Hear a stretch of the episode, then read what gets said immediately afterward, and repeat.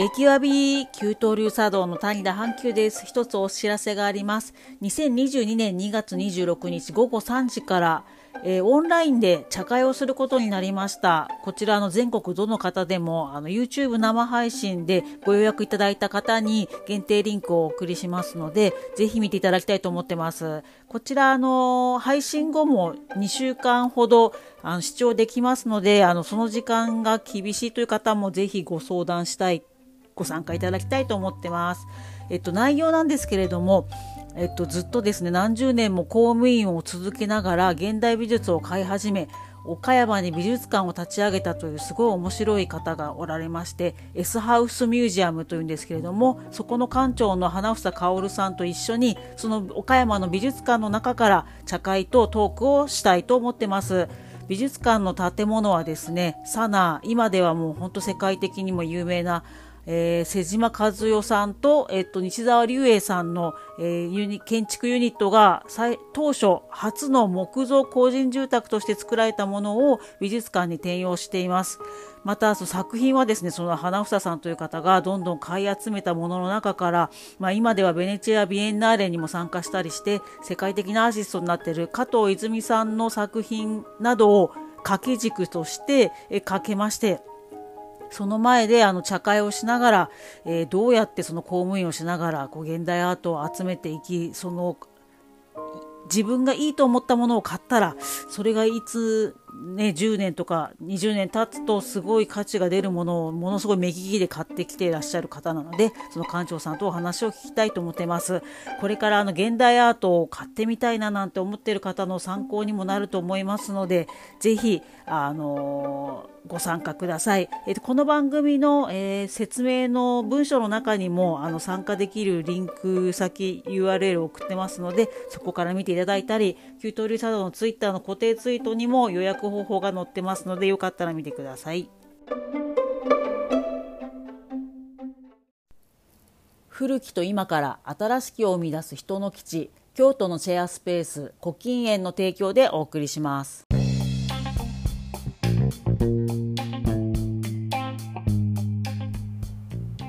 激わび給湯流茶道の谷田阪急です給湯流茶道はオフィスの給湯室で抹茶を立てるという茶道ユニットです。この番組では日本文化を何でもジャニーズに例えて分かりやすく紹介しようと思ってます。その名もハッシュタグわびさびジャニーさんです。能や歌舞伎は今や伝統芸能と言われていますが誕生した当時は最新のアイドルのステージだったという信念のもと日本文化をジャニオタ視点で再構築したいと思います。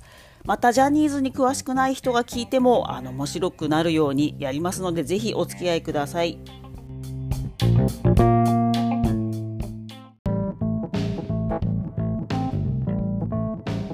ますでしょうか？はい大丈夫です。はいでは今日も豪華ゲストがいらっしゃいました自己紹介お願いします。はい、なりわいの伊藤博と申します。よろしくお願いいたします。よろしくお願いします。なりわいというのはどんなものでしょうか？そうですね。はい。あの、まあ、個人のためにですね、はい、小さい仕事をたくさん作るっていう活動をしております。はい。あで、なりわいを作るというね、本なども。そうですね。本を書いて、なんだりかんだりで。はい。仕事、仕事作り、はい、レポートを報告したりしておりますね。はい。よろしくお願いいたします。はい。今日は急になんですけど、皆さん国語の時間などに聞いたことあると思うんですが、森鴎外について食べろうと思います。はい。はい。まあ、あのもしねもうこの中に森鴎外ファンの方がいたら申し訳ないですけれどもこれもですねあの伊藤さんからあのいろいろ教えていただきまして実は森鴎外私知らなかったんですけど本業があったんですよね文学者というよりは。というかまあそうですね。社会的本業がありましたガチの本業がありましてですねあの東大医学部をご卒業になりドイツに留学したりなんだりかんだりしてその帰国してですね日本軍のあのめっちゃ偉い医師をやったりして出世しまくりの人生だった。これが本業です。そうです はい。ででですねあの本当にえっ、ー、とまあ現代でもよくあるなという感じなんですけど、まあ、あのパワーなんつうんですか権力を持ちすぎたおじさんがパワハラをしまくって、うん、いろんな犠牲を出すっていうのはあの いろんな組織で起きてると思うんですけどだあのちょっと森鴎外大先生はですねあの日本軍の兵隊さんたちをこの人の間違った結果ね間違った指示が出しまくってめっちゃ病気で死なせてしまったという大事件があるんですけどまあ森鴎外先生その文学者としても偉いんであんまりそういう話が表に出ないように割ともみ消しがちなんですが、うん、まあ一部の人たちはそこをあのね第二次世界大戦の時は「失敗の本質」って本がめっちゃ売れましたけどそういうノリでちょっと森鴎外先生それどういうことですかっていう一部の人がずっと調べ続けてるジャンルなんですよね。そうですね。はい。されつつあり、され続けております。でそれを伊藤さんがさすがの伊藤さんがそのあのアンテナでそのファクトを見つけてくださいまして。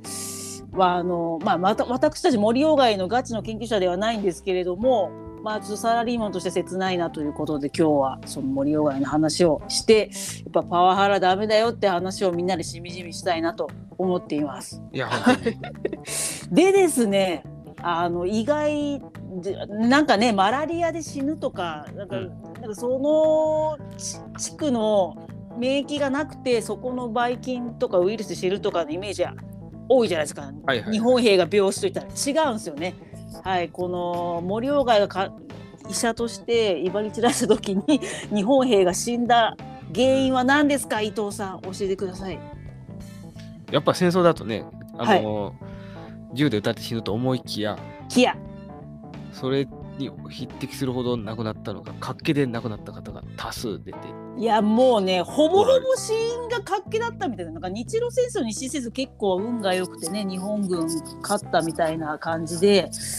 でつけるけど、死因の第一位がもう活気だったと。その戦って死んだ怪我した人じゃなくて活気が一番圧倒的に日本兵が死にまくってやべえっつって。そうなんですでまあそれ自体あでなんか面白かったんですけどちょっといくつかちょっと本を読んでみたドキュメンタリーの本を読んだんですけどまあ当たり前っちゃ当たり前ですけどそのお国のためにね怪我して死んだっていうのは美談になるけどまさかその戦う前に病気で死んだみたいな話が国民に伝わるとそのみんなのやる気が下がっちゃうからそういうのはめっちゃ当時隠しまくってたらしい。それは日本だけじゃなくて、はいはい、どこの国でもそうだった。で、まあ、日本は活気でめっちゃ死んだけど他の国も他の病気で死んだりしても全部隠してたらしいんで、まあ、その部分自体は森鴎外が悪いわけじゃないんだけど、うん、活気はね森鴎外いなければもっとすぐにあの棒で死なないで全員帰ってこれたかもしれない。という。残念。そうですね。特に日露戦争段階ではその可能性が割とありました、いやもう完全に私の中ではもう森鴎外大先生のもうあのだだ狂った社長が絶対これ売れるからとか言って社員全員それ絶対こけそうって思ってるのにこれ売れっつってあのし爆死するパターンみたいなのとまあほぼ一緒かなと思ってるんですけど、ね、はい。でですねな活気とはって感じなんですけど、まあ、当時の日本軍は白米をめちゃくちゃ持ってって白米ばっかり食ってたらしいですね。そうです、ね、はい、白米に漬物ぐらい以上。漬物体悪肉とか持ってっても腐るし、まあ、米はまあある意味ねあの保存食だからいいぞという。ことで持ってちゃったね。ねあとまあおそらくまあ江戸時代を引きずってて白米をたくさん食べるっていうのはそうステータスみたいな部分も。ねそういう説もやっぱありますね。終わったよね。だからねあの徳川幕府の将軍たちもぶっちゃけ白米食って活気にね江戸時代の時からやべえっつっていいもん食ってるはずなのに活気でやばいみたいになっててね。結構な試行錯誤を繰り広げて もうもうすでにねその森鴎外活躍する前からもう徳川の将軍が活気になってやべっつって、まあ、当時はやっぱ、まあ、蘭学とかもあるけどやっぱ漢方の学者の人たちがめちゃくちゃ、まあ、あの真摯にねやってたんですよね。最大のポイントはですねはいはいはい、アジア圏にしかないんですよね、活気って。いやー、わかりやすいわ、なるほどね。だから、蘭学の人、もう未知でちょっとようわからんわっていう感じ。じになってしまう。私たちパスタ食べてます。パン食べてるか分かんないし。みたいな。そう、結かっけ局、why not? ない、ないものは対策も練られないことなんですよ。ねそれですね。で、あそうそう。で、漢方の学者の方たちは、やっぱ昔から東洋医学、そのた食べるものも体にそうですねいい悪いが出ることを分かってるからね。試行錯誤で。です。うん。なんとなく、あ、なんか麦飯したら良くなるやつ多いなとか、そういう気づきが、まあ、ああって。すでにもうあって、その活気になった人は白米食べさせるのやめさせると治るってことを、もうすでに。もうそのそう掴んでた森鴎外の頃には掴んでいたにもかかわらずですよ皆さんここから大事ですねはい森鴎外がこじらせてですねまあドイツに留学してて当時細菌っていうのが流行りあの流行りの研そう、まあ究で、も森鴎外が留学してなったのが、その最近 ドイツがねの研究。目に見えないけど顕微鏡で見えるもじゃもじゃした、まあ、ウイルスよりでかい細菌っつうのがあの病気を作るっていうのが、まあ、最当時の最先端ね。そうですね。まあ、それを勉強しに行ったので。それなので森鴎外は俺がドイツで習ってきたけど多分あ活気は細菌のせいだ。だから消毒しまくれ部屋を。おえっつってね。そういう説で、まあ、ずずっと、もうぶっぶっ通しずで。ーっとそれぶっ通したんだよね。いやいや白米やめたらいいだけなんですけどっていう漢方とかいろんなひ人が言ってもいやなんか意固地になってね。絶対最近には、最近に決まってるやんみたいな。俺だってと統計学勉強してきたから、うざ。あ、もうそんなん麦飯食ったからだったらたただ偶然に決まってるやんみたいうざなことで、まあマウント取りまくったわけです。いやもう本当にうざい。でもいるんだよそういうやつっつうのはよ。いるんですか？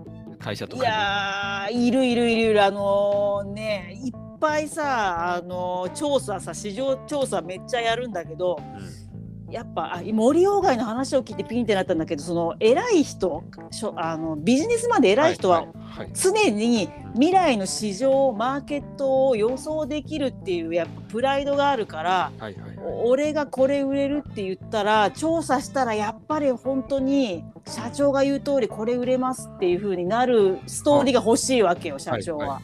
だからマーケット市場をやってみたら社長の案が一番人気なかったですわらみたいな結果が出るとブチギレていやいやいややっぱ俺の案で行こうぜっつってえ何のための調査やったんやってなるパターンっつうのが厳しいあると思うんですよ、まあ、あのある大きい会社もあるし小さい会社はもう小さいあれですねえなんか何人か聞いてみてこっちの色のがいいと思って「いやお前絶対絶対こっちだ」みたいなで意地になっちゃうのよ。それ困りますね。森鴎外大先生もそれと同じ感じかなと思ってまて、あそのそれをさらに上回るやばさですけどね。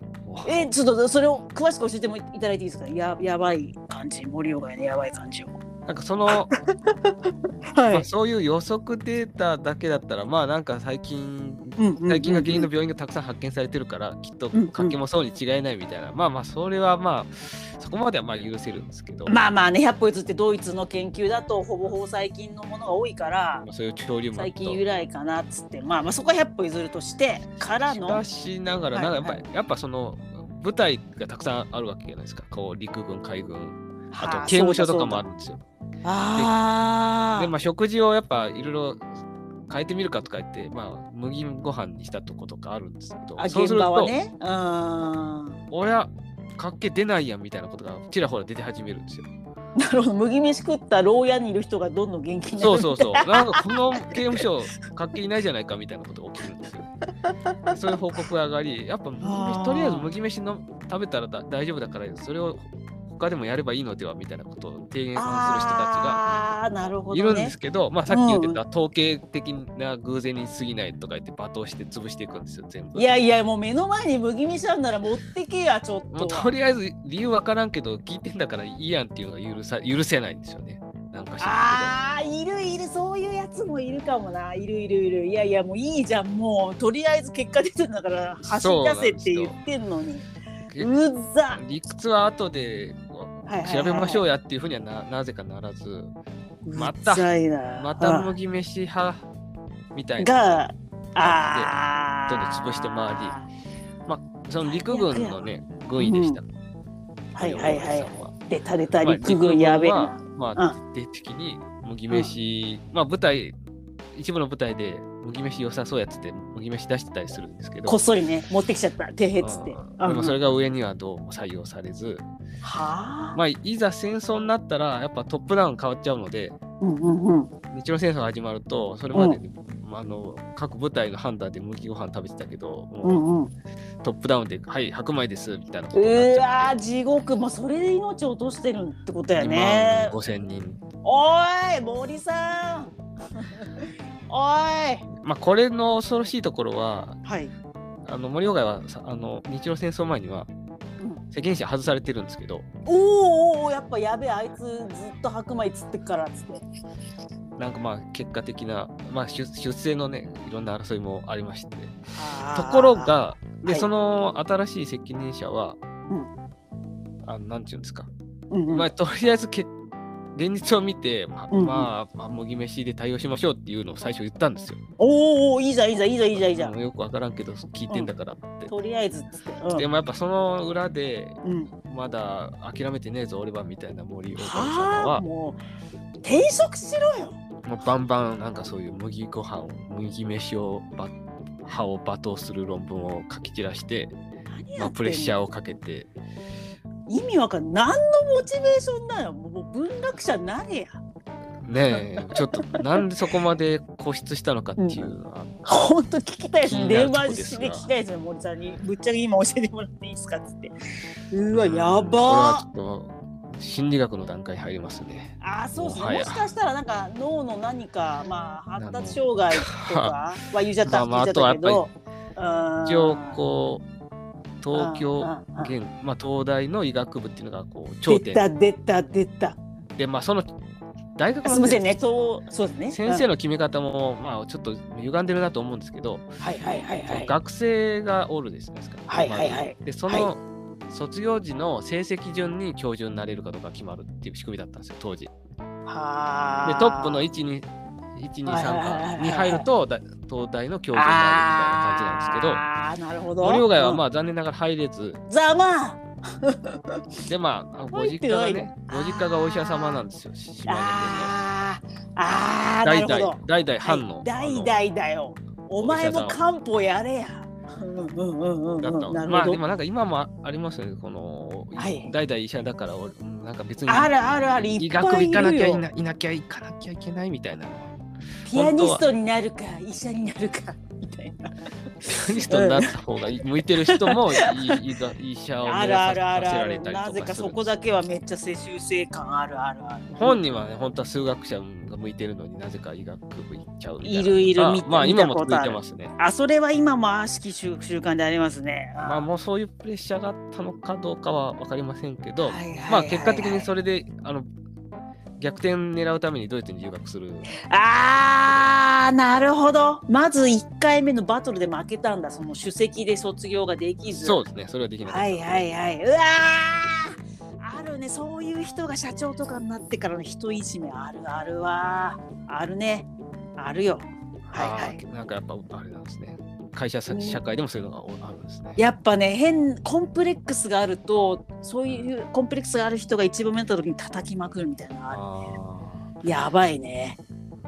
ちょっといやそれはありえるな。動機動機がねもう今んとこまあもう死んじゃった森さんしか知らないとはいえもうピンときましたよ。サラリーマン、サラリーマン的には。そこだ。そこでまずこんにゃろめとぶいつかぶっ潰してやる首席のあいつみたいな。そういうのもあったかもしれません。あるわまあほんで留学して帰ってきてまあ一応、はい。はい、先端浴びてきたから、ね、みたいなことになっているのでもうトップトップをもう知り尽くした俺ということ あもうねそう首席には負けたことを無視してもう俺が今最先端だこの国。うわいみたいな感じになっちゃう残念ながらその最先端っていうのはまあ瞬間的なもんですぐ本当だよ。科学研究っていうのはバンバン進んでいきますのでそうだよね。随時あのすぐに古くなっていくわけなんで。そうだよね。そうやってどんどん、まあ、天才現れてどんどん違う。全然違う方向で発展したりするのがかっこいいんだもんね。特にね医学知識なんて次々と前は体に良かったって言ないかみたいなことはまあ本当よ我々もね。体験しておることだと思うんですけど、ね、赤身の肉食べるとがんになる早く言ってくださいよみたいな。そうですね。油身糖質制限。そうそうそうそう糖質制限言ってたやないかみたいな。ガーンってなりますよね。うわ終わっうことがたわ。繰り広げられとるでもこれはちょっと日はい本のこういう知識関係者の弱点っていうか、おなんいか留学して最先端になったのをそのまま持って帰ってそれ以降何の進展もないみたいな人が権威を握ってダメすぎるだろ漢方医よ。漢方医よもう良くないパターンなのかなという気はしますね。やっちまいましたな。やっちまいましたね。これはでも結構今も続いてると僕は思いますけど。終わったよださそこを、まあ、ちょっとねジャジャニーさんね。だジャニーさんはその、まあ、英語もペラペラの、まあ、日系アメリカ人で、はいまあ、アメリカで最先端のショーをねあの見てきたよとかって言ってんだけどやっぱその自分が好きな目の前に美少年たちに対しては、マウントを取るという感じじゃないはいかったみたいで、素直に「これ見てみてよマイケル・ジャクソンって言うんだけどさ」みたいな。はいはい。感じだったので、あの森鴎外とジャニーさんは一緒にしてほしくないなと。それ絶対誰もしない。誰もしないでしょ。すごいうざ森鴎外うざそのごめんなさいね本当に森鴎外の関係者まあでもの皆さん確か今にそういう意味では、はいうんなんか学問的な発見を楽しむ姿勢っていうのはあんまり見受けられない。あーそれなだからそのやっぱりその首席になれなかったところを埋め合わす、まあ、うん。自分のポジションの方に興味が出ちゃって。まあそもそもね、そ首もそもだよ。順につけること自体もよくわからない話で。そうだよ。研そんなことよりもその研究のセンスとかそれぞれアイデねアとかそうだよ。そうそう、それぞれのアイデアはまあまあ住み分けられて、各自頑張りましょうっていう話ですから。ああ、1位になれなかったみたいな、そう1位って言われても、かよわからんっていうのは、率直に思いますね。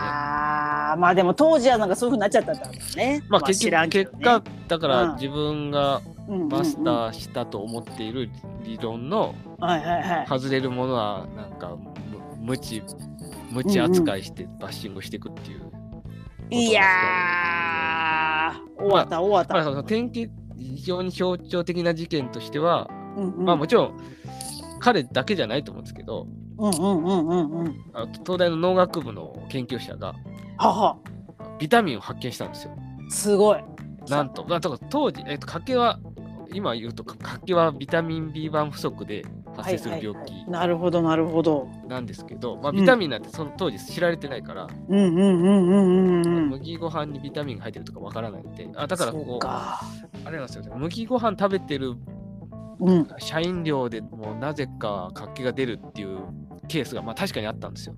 ああたまにはね。たまには。だからそれはね、なんかめちゃくちゃあの洗いまくってたせいでビタミン流れてたっていううわーもったいねお家なるほど。があるんですけど、なるほど。まあ統計、統計派の弱点としては、なんかそうする、そういう事例が出ると、ほら、うん。あそこだと麦ご飯食べてる出た出てる出たから、統計的にこれは偶然に過ぎないとか言って出た出た。そう。うわーそういう人いるのよ。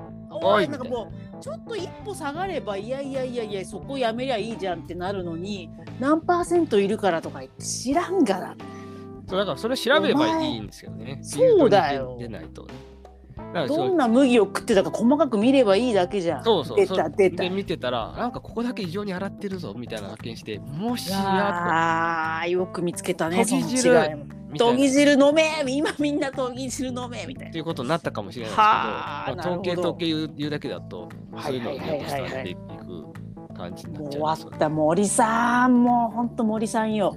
本当によはいはいはい。いや、これはいかんなと思います。いかんなでございますね。それをね、あの発見した、えーすごい人がおったんですよ、ビタミンうんうんうんうん世界で一番最初だった説ね一番最初だった可能性そういう概念を見つけたががビタミン。概念はいはいはいはい。ところが、うん。まあ、そそれがこういう効果あるぞとかいう論文は世界で多分一番早く出たんですけど、すげえな日本。うんそれもバッシングも激しくて農農学部をバカにされてるので東大の中でね。だからふざけんなよ。な100勝百姓学者ごときに何が分かるみたいな論文とかが書かれて。なんだよそのマウンもうサクソだな東大医学。部ああ。それはちょっとひどい,、ね、ひどいなと。まあ当時の知識でそのビタミンもな,、ないし、うんうんうん、そういう限界があるから森鴎外の過ちはやむを得ないっていう用語も可能ではあるかもしれないがいやもうここはざっくりしましょう。しながら、うん、その百姓学者に何が分かるっていう場と論文で書くとか、まあ、麦飯治るんだったらしょんべん飲んでも治るとかそういうこと書くのはちょっと行き過ぎてもいやもう完全にただのパワハラじゃないですか。そういうことじゃ言えないというか検証していく姿勢がちょっとねあんまなさなかったと言わざるを得ないですな。終わった終わりましたね。残念いやだから皆さん東大医学部に行く人はマウント取るおじさんおばさんにならないように気をつけてください。あそれはもうまあそうです。まあ東大に限らないですけど。いや医学部こじらせあるからね。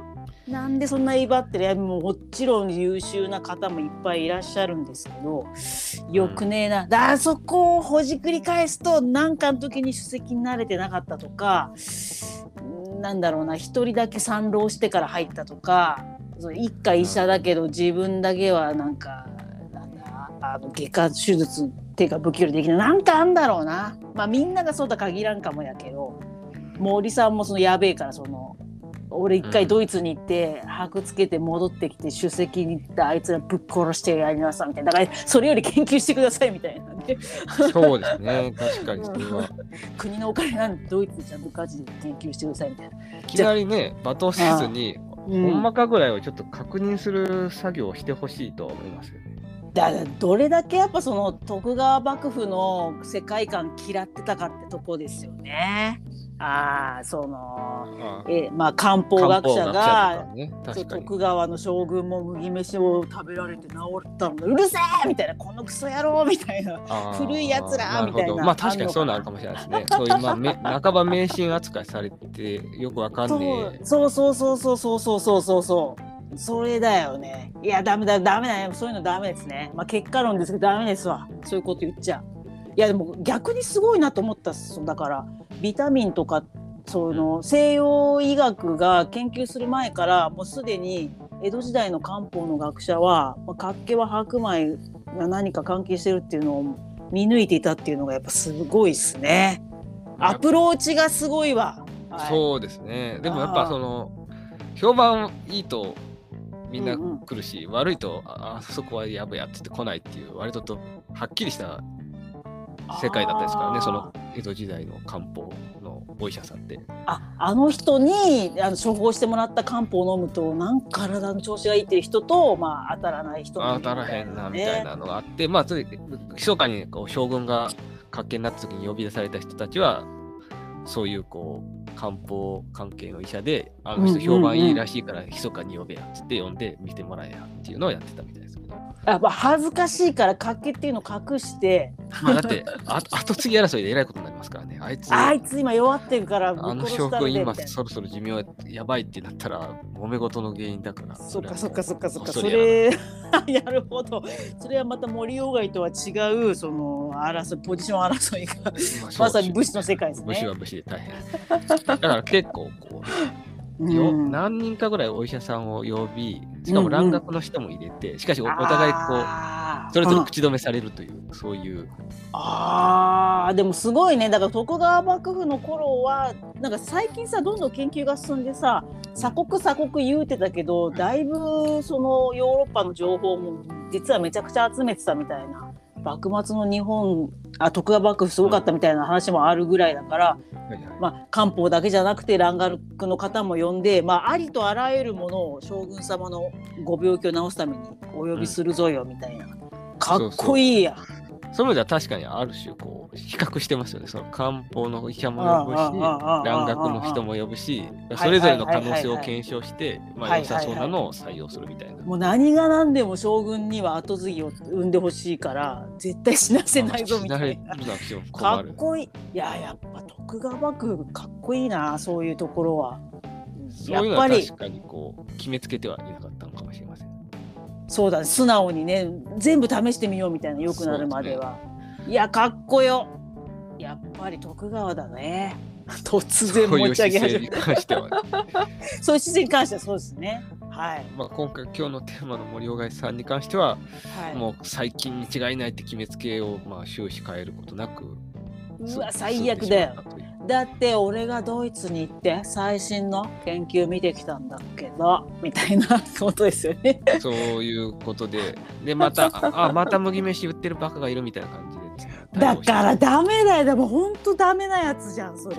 まあそのレッテル貼りっていうのは今もまあ日本社会ではありますけど。めちゃくちゃありますよね。やばいね。いかんと思います。その何の根拠もないのにその相手をバカにしてみたいな。まあツイッターのマウントも一緒だと思うんですけど、ね、一緒ですね。ダメです。皆さんツイッターでそのマウントを無駄に取ると森鴎外になっちゃいますよ。なるこれはでもほんまにこう専門家ににもまあ言えることですけど。いやもう自分たちにもサラリーマン業界にもあることですよ。気をつけましょうこれは。はい。ノーモア森鴎外みんなでジャニーさんになろう。うん、続いてると思います。やばいね。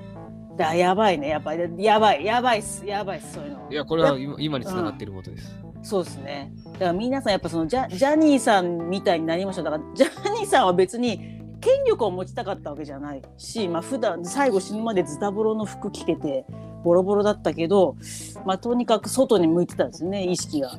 少年たちにのために。あの、まあ、有名な話ですけどすごいいつもパンパンになるあのウエストバッグをずっとつけてたとパンパンの。その中には小銭が死ぬほど入ってきてあの少年たちに「 You これでジュース買ってきな」って渡すためにもう何億って資産があるおじさんがですよ。100円玉と10円玉もめちゃくちゃパンパンで、まあね、はい、最近はエディとかいろいろペイペイとかなってるけどずっとパンパンのものを腹につけた。それはずっと自分のことはどうでもよくてこう少年たちに目を向けたということなので森さんもその自分のポジションばっかりに目を向けずあ漢方にも目を向ければよかったのにという。はい、無理やり森鴎外とジャニーさんつなげてみました。はい。器の問題かもしれませんな。やっぱ自分のことあんま考えちゃダメだよね。そうですね。死にたくなるか最終的にそうやっぱ常になんか面白いことないかなっつって外を見よう。そう、ね,、そうしようみんな。だからね、うん、まあそれが小説だったらよかったんでしょうけど。そうだよ。小説に全部ぶつけろよ。森鴎外の一個も読んだことないけど。そうだよ。引退しもうさ首席やダメだった時点で文学者に転身すればよかった。どうせ金持ちだろう、ね、実家も太いだろうがよ。それはそうかもしれませんはい。ということでですねあの森鴎外さんの関係者の方聞いたら切れるかもなんですけどまあこれはあのはい。あのサラリーマンのということで、ね、これね、はい、恐ろしいことがあるんですよ最後に。おっと！来た。なんと、はい。まあ、僕は何冊か参考にしたものの中に、ね、めちゃくちゃ賭けの歴史、はい、日本人の創造性をめぐる戦いっていうあの本があってですね。それのすごい名前や、うん、最後のところに驚愕のことが書いてあって。あこれ書いた方はね国立教育研究所に勤められた方なんですけどはいはい。なんとですね昭和18年に出た、うん、あの冊子があるんですよ陸軍の軍医の。あ戦時中の本か。そうそうそう。やべえ。そしたらですねなんとね歴史が偽造されてて。いや怖い怖い怖い。うんうん。なんと森鴎外先生がの宅建により食べ物と病気って重要だねとかいきなり言い出して米を麦ご飯に変えたから急激に家計が減りましたっていうふうに書かれてるんですよ。えめちゃくちゃ捏造じゃん。捏造もオブ捏造じゃん。やば何言ってるんですかみたいな話ですよね。やばこれがね、あのー、陸軍省医務局が出した報告書みたいなものに記載されているという驚愕の事実が分かりましたって言って後書きに書いてあるんですけどああもうそこまで最終的に捏造したとさすがにこれないだろっていう感じですよね。本当だよね。マジで。だって一番邪魔してて何万人っていう日本兵を白米で殺した男ですよ。それをなんか、まあ、いや逆に俺が発見したんだよみたいな記録になっているというそれはやめろよ。それはやめろ何にも書かないは100歩譲るよ。すんっつって。何万人死にました白米で。これは驚愕の事実ってある。いやでもねあらあらあらあらあらあらあらなんかほら社長とかも俺のアイデアだよとか言ってお前じゃねえだお前最後まで反対してた方だろうみたいなのはどの会社でもよくありますからマジ社長体質だなそういうこと知ってたらまた同じこともやりますよっていうことですよなるほどそういうためにその活気の研究の皆さんがもう本当歯を食いしばってノーモア森鴎外っつってそうです。調べてるんですね。これをやらないことには次に進まんぞと、まあ、次に進まんし、まあ、今ちょうどね病気という意味ではこの2、3年我々苦しめられてるんですけど同じ味待ちを繰り返すことなかれというあれだわ。だからその一個これだって信じちゃうのは良くないってことですね。コロナに関しても、まあ、いっぱいこれから研究結果が出てくるので。あのー、みんな盛岡にならずに、まあ、その最新の漢方系なのか 西洋医学系なのか分からんけど、うん、あのいろいろ一個に一個信じずにいや慎重にいきましょう。慎重に行った方がいいと思います。やばいもう死にたくねそういう意味では、まあ、めちゃくちゃいろいろね疑問。現在のいややばいね。状況には疑問点は多々ありますけどまあそれははい。歴史が 歴史で後で見る。まあ今ちょっとそれで困るんですけどね。だからまあまずはこういう過ちがあったぞということを知ることで、はい、そうですね。我々も冷静にならねばなりません。自分たちもカーッとなって日々みんな小さな森鴎外になってるはずですからいやいやいやいやそれ違うっしょとか言って言っちゃって弾けなくなってちょっとえーみたいな謝らないとか。いやそうです。そういう先生たくさんいますようわマジか。大学の先生やばいね。この2年観察してたけどお前どの口で言ってるんやみたいなやつ結構いああでも本当はそれはねサラリーマンの中にもありますえお前が最後まで邪魔したのに結果オーライだと今度俺のアイデアって言うんかいみたいないっぱいいやいやいっぱいいますよだってもう。やばいやばいやばいやばいやばい。前なんかマスクなんてエビデンスありませんとか言ってた医学部の教授今となっては。うんうんうんうんもう規制を緩めるなんてありえない。みたいな、ね、お前お前はお前何言ってたんやみたいなやばい。なんかみんな心の中の小さな森鴎外をあのつ指で潰していきましょう。いやほんとそうですやべえ。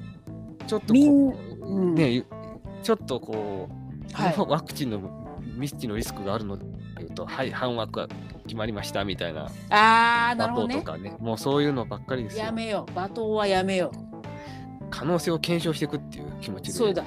その時は正しいと思っても新しいエビデンス出たらあやまあやまあの怒らないからねみんな。あのあの時ああいうふうに言ってましたけどっつって素直になろ う。素直に行こう、まあ、まあ基本断定するのやめてほしいですよね。私もねすぐ断定しちゃうけどね。この可能性があるとかね、うんうん、見通しが言えない人は多分偽物ですよ。なるほど。エビデンスの奴隷みたいな人はいらない。エビデンスの奴隷？あだから変なエビデンスの奴隷ねその1%の人はなんとかだからああだこうだとか言って。とかまあそのあれださっきの麦飯食ってても3人かけ乗ったじゃんとかそういうエビデンスの奴隷ダメね。ね。そうだからエビデンスのなんか背景を理解してない人意外にああいるやだもうツイッター業界にはそういうのいっぱい都合のいいところだけつまみ出してうわーいみたいな。私もよく読み間違えるんで気をつけようと思いました。はい。いや本当に気をつけましょうちょっと心の中の森鴎外って歌作ろうかな今度。みんなの心に森鴎外いるよみたいな。そうですね。気をつけないか そうですね。ちょっとじゃあそういうプロジェクトあの24時間テレビのサライみたいな感じで森鴎外って歌作ってみんなで自分の森鴎外を沈めていこう。そうですね。まあなんかそういう意味で、はい、後世に役立てていくということができれば。そうですねまあ、森鴎外さん森鴎外さんを憎まず心の中の森鴎外を憎むと。そうですね。はい。誰しもにはい。あるリスクだということですね。いやマジそういうことですね。あのはい。今日はそれを反省して自分の中の森鴎外を探そうと思います。はい。見つめ直します。自分の中の森鴎外 はい、もう今日100回ぐらい森鴎外と言って呼び捨てにしたんですけど、まあ、森鴎外関係者の方は本当申し訳ないんですけど、まあ、心の中の森鴎外ということで許してください。ね、これはあの文学とは関係ありません、関係はありません、はい、確かに森鴎外ペンネームかごめんごめん本当はなんか違う名前で職業人としての そうですね森鴎外さんということで。そうですね。かけ、かけ関係の森さんの仕事ぶりということで。そうですね。はい大変失礼いたしましたが、あのはいよろしくあの多めに見ていただければと思います。はい。まあちょっと脇汗かくぐらい熱くなっちゃったんですけど、はい、今日はこの辺で終わらせていただこうと思いますが、伊藤さん何かお知らせ事はありますでしょうか？お知らせ事としてはですね、はい、えっとまあ僕の方じゃないですけど、今日のお話参考にさせていただいて、はい、これは素晴らしいと思った、その、うんうん、さっき言った活気の歴史、うん、日本人の創造性をめぐる戦い、板倉さんという方の本をぜひ、めちゃ面白かったので、およあのおすすめです。安い。ちょっと安い。あ、そっかそっか、もう。冊子なんで800円です。いやもう今すぐ買います。いややばい。これはぜひおすすめですね。明日は我が身ということで読んで頑張ります。えーはい、そうするとね、まあ、今日は森鴎外さんの話ばっかりしましたけど、はい、北里柴三郎先生がいかに素晴らしい方かっていうのが、ね、よくわかります。なるほど。日本のためにね、あの世界中からあの来てくれって言われたのに、ノーベル賞も取らずに日本に帰ってきてくれて。そうですね。日本の研究それだ発展させていただいたという素晴らしい方。まあ、この福沢諭吉がお金くれてああこの本の、ね、面白いところは活気の歴史は追い追いつつも日本人がどうやれば創造性を発揮できるようになるかみたいなことを見てるんですよ。なるほど。そ西洋かぶれで盲目的になったりせず。そうそうそう。ただ模倣するだけじゃねえぞと。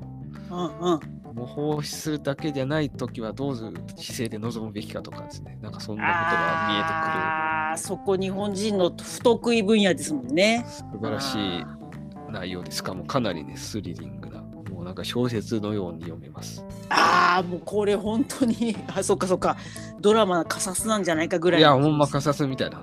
やべえでも事実だったみたいな。もう事実を追う創造性の高い人たちをが潰される悲劇みたいな。もう本当にちゃんと研究してる人が潰れされて、いいから白米食えやそうなんやばい。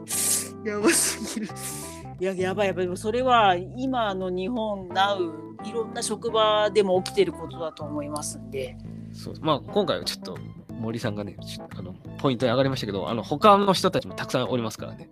そうあもうワンオブゼムだったと。そういう集合体でこう結果が生まれてるわけで。一人まあそうですね。まあ、それの慣れの果てがね第二次世界大戦の日本の結果ということで、まあ、失敗の本質で本人もよく書いてありましたけどもやばいね。やばい。この本800円の本で、はい、ぜひ。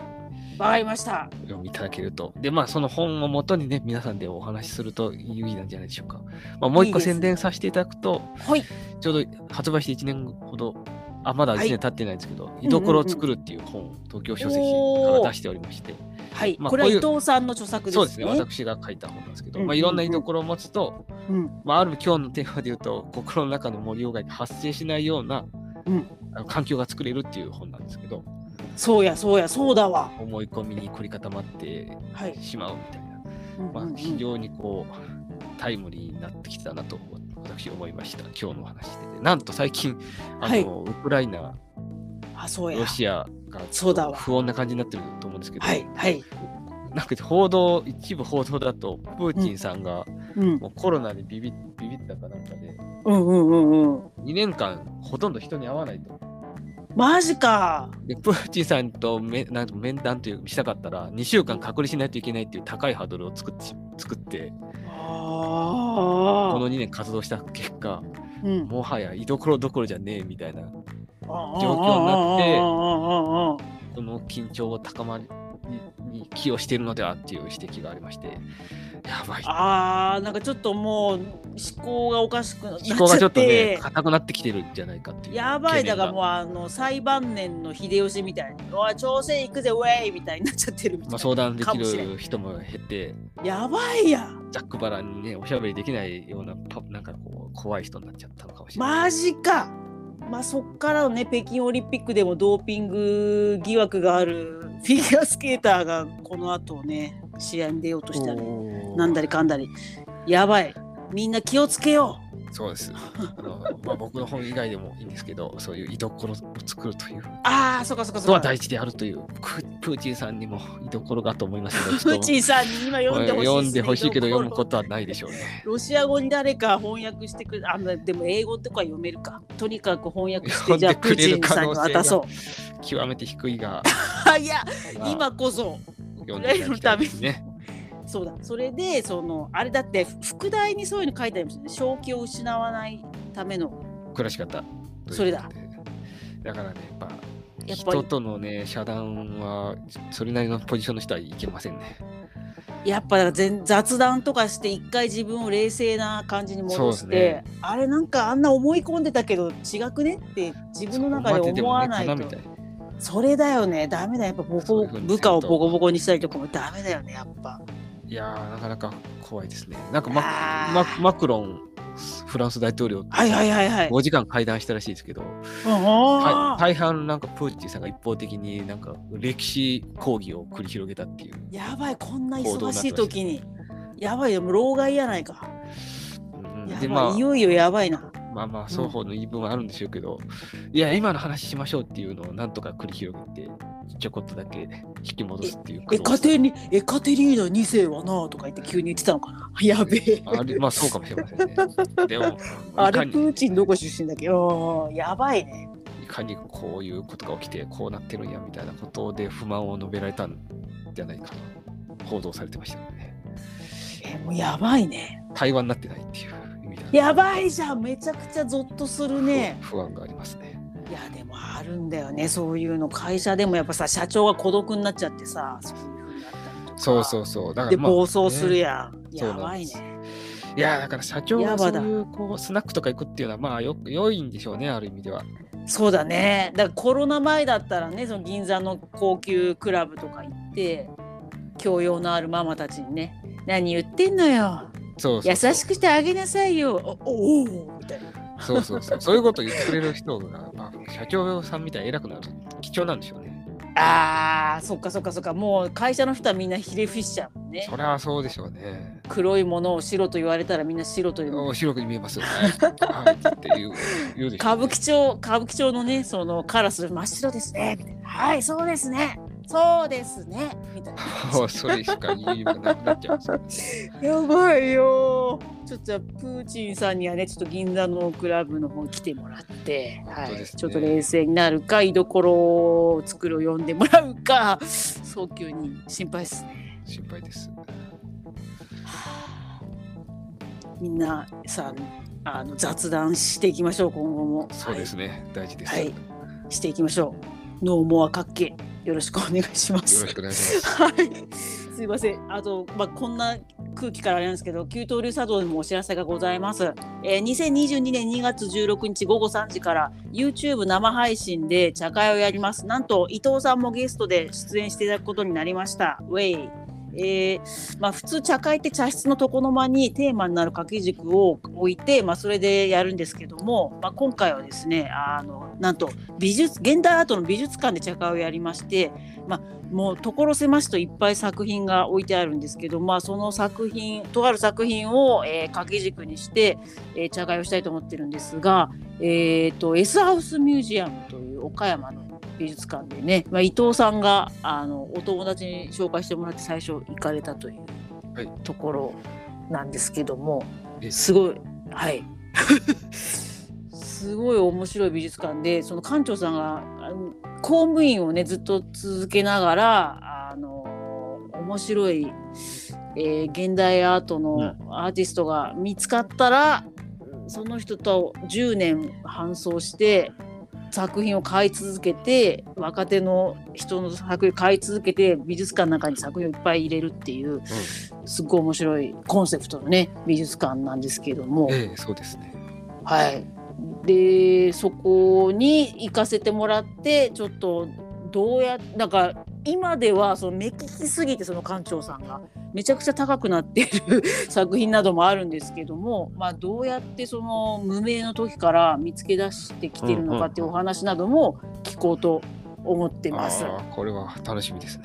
めちゃくちゃ楽しみですね。まああのー、まあ茶道もねその千利休が、まあ、ご自身が偉くなってからですけど、まあ、たそれまではねあの花を入れていける花入れっていうのはすごいやっぱかっこいいものをみんな選んでつく使ってたんですけど竹をただ切っただけのねものを利休が発明してこれが一番激ヤビだからいいんだよみたいな。お前らなんか中国のかっこいい花入れとか使ってんじゃねえよみたいに言って、はい、あの全く価値がほぼなかった竹をのをめっちゃ高い何百万っていう あの作品にしてたっていうのもあって、うん、まあ、茶道と現代アートは実はノリが似てるというところもありますのでその辺楽しみにしていただきたいなと思っています。私がペラペラ喋りました。はい。で、まあ、で、伊藤さんもね、あの、いろんな、なりわいをされてるんですけども、一つ現代アート系のなりわいもされてるんですよね。ここで急に話をするというか、ね、はい。なんか、はい、この館長の方も公務員ずっとされてたっていうことですけど、はい、まあ、そういうこう、まあ、今ってちょっと現代美術コレクション流行ってるっちゃ流行ってああ、そうかそうか。おしゃれ社長、ね、おしゃれ社長がこういうコレクションをみたいなのあるんですけど、まあそういうのはまあいいいいんですよ、あんまり。いいとして、もうそれもほっといて。まあ勝手にやるだろう。はい。でもなんかこう、面白いところってその、普通に、普通っていうとまあ雑ですけど、うん、まあ本当公務員とか会社勤めとか、まあ僕みたいな零細自営業とかやってるぐらいの人が、かあのこれはという作品を、まあ、自分のペースで買っていくだけでも、うんうん、それなりのこうコレクションができるっていうことを勉強していく会をやってます。働く人のためのアートコレクションを学ぶ会っていう長い名前でね。いや私も一回参加させていただいたんですけどめちゃくちゃ面白かったんですけど。あそうですね。その時にその館長さん SF ミュージアムの館長さん講師に来てらっしゃいましたよ。ね骨太のねすごいあの池おじの方なんですけど、はい、あのその館長さんと話をしながら、まあ、抹茶を飲みつついろいろ話をしたいと思ってます。でまああの生配信 YouTube でするんですけどこれご予約いただいた方にはあの配信後2週間また見れるようにして、まあ、限定生あ限定配信しようと思ってますのでよかったら皆さん予約をしてください。待ってます。はい、この番組のあの説明文の中にもリンク先がありますし給湯流茶道の、えー、ツイッターとかフェイスブックページインスタなどでも予約のリンクがあるので見てください。はい、あと皆さんあの森鴎外についてのあの感想や新たな情報などもあればぜひお便りをお待ちしております。はい。ツイッター、はい、ツイッターなどで感想いただく場合は、ハッシュタグわびさびジャニーさんでお願いします。はい、メールの場合は、offficemj.gmail.com 全部小文字で、オフィス諸行無常 .gmail.com までお願いいたします。はい、あと、絶賛スポンサーも募集中ですので、お気軽にメールをください。いや今日はちょっと激アツになって長くなっちゃってすいません。深夜にお呼びましたが伊藤さんありがとうございました、はい、いやありがとうございました。はい旧東流茶道プレゼンツ日本文化をジャニーズに例えて楽しむハッシュタグわびさびジャニーさんでした。ありがとうございました。ありがとうございました。はい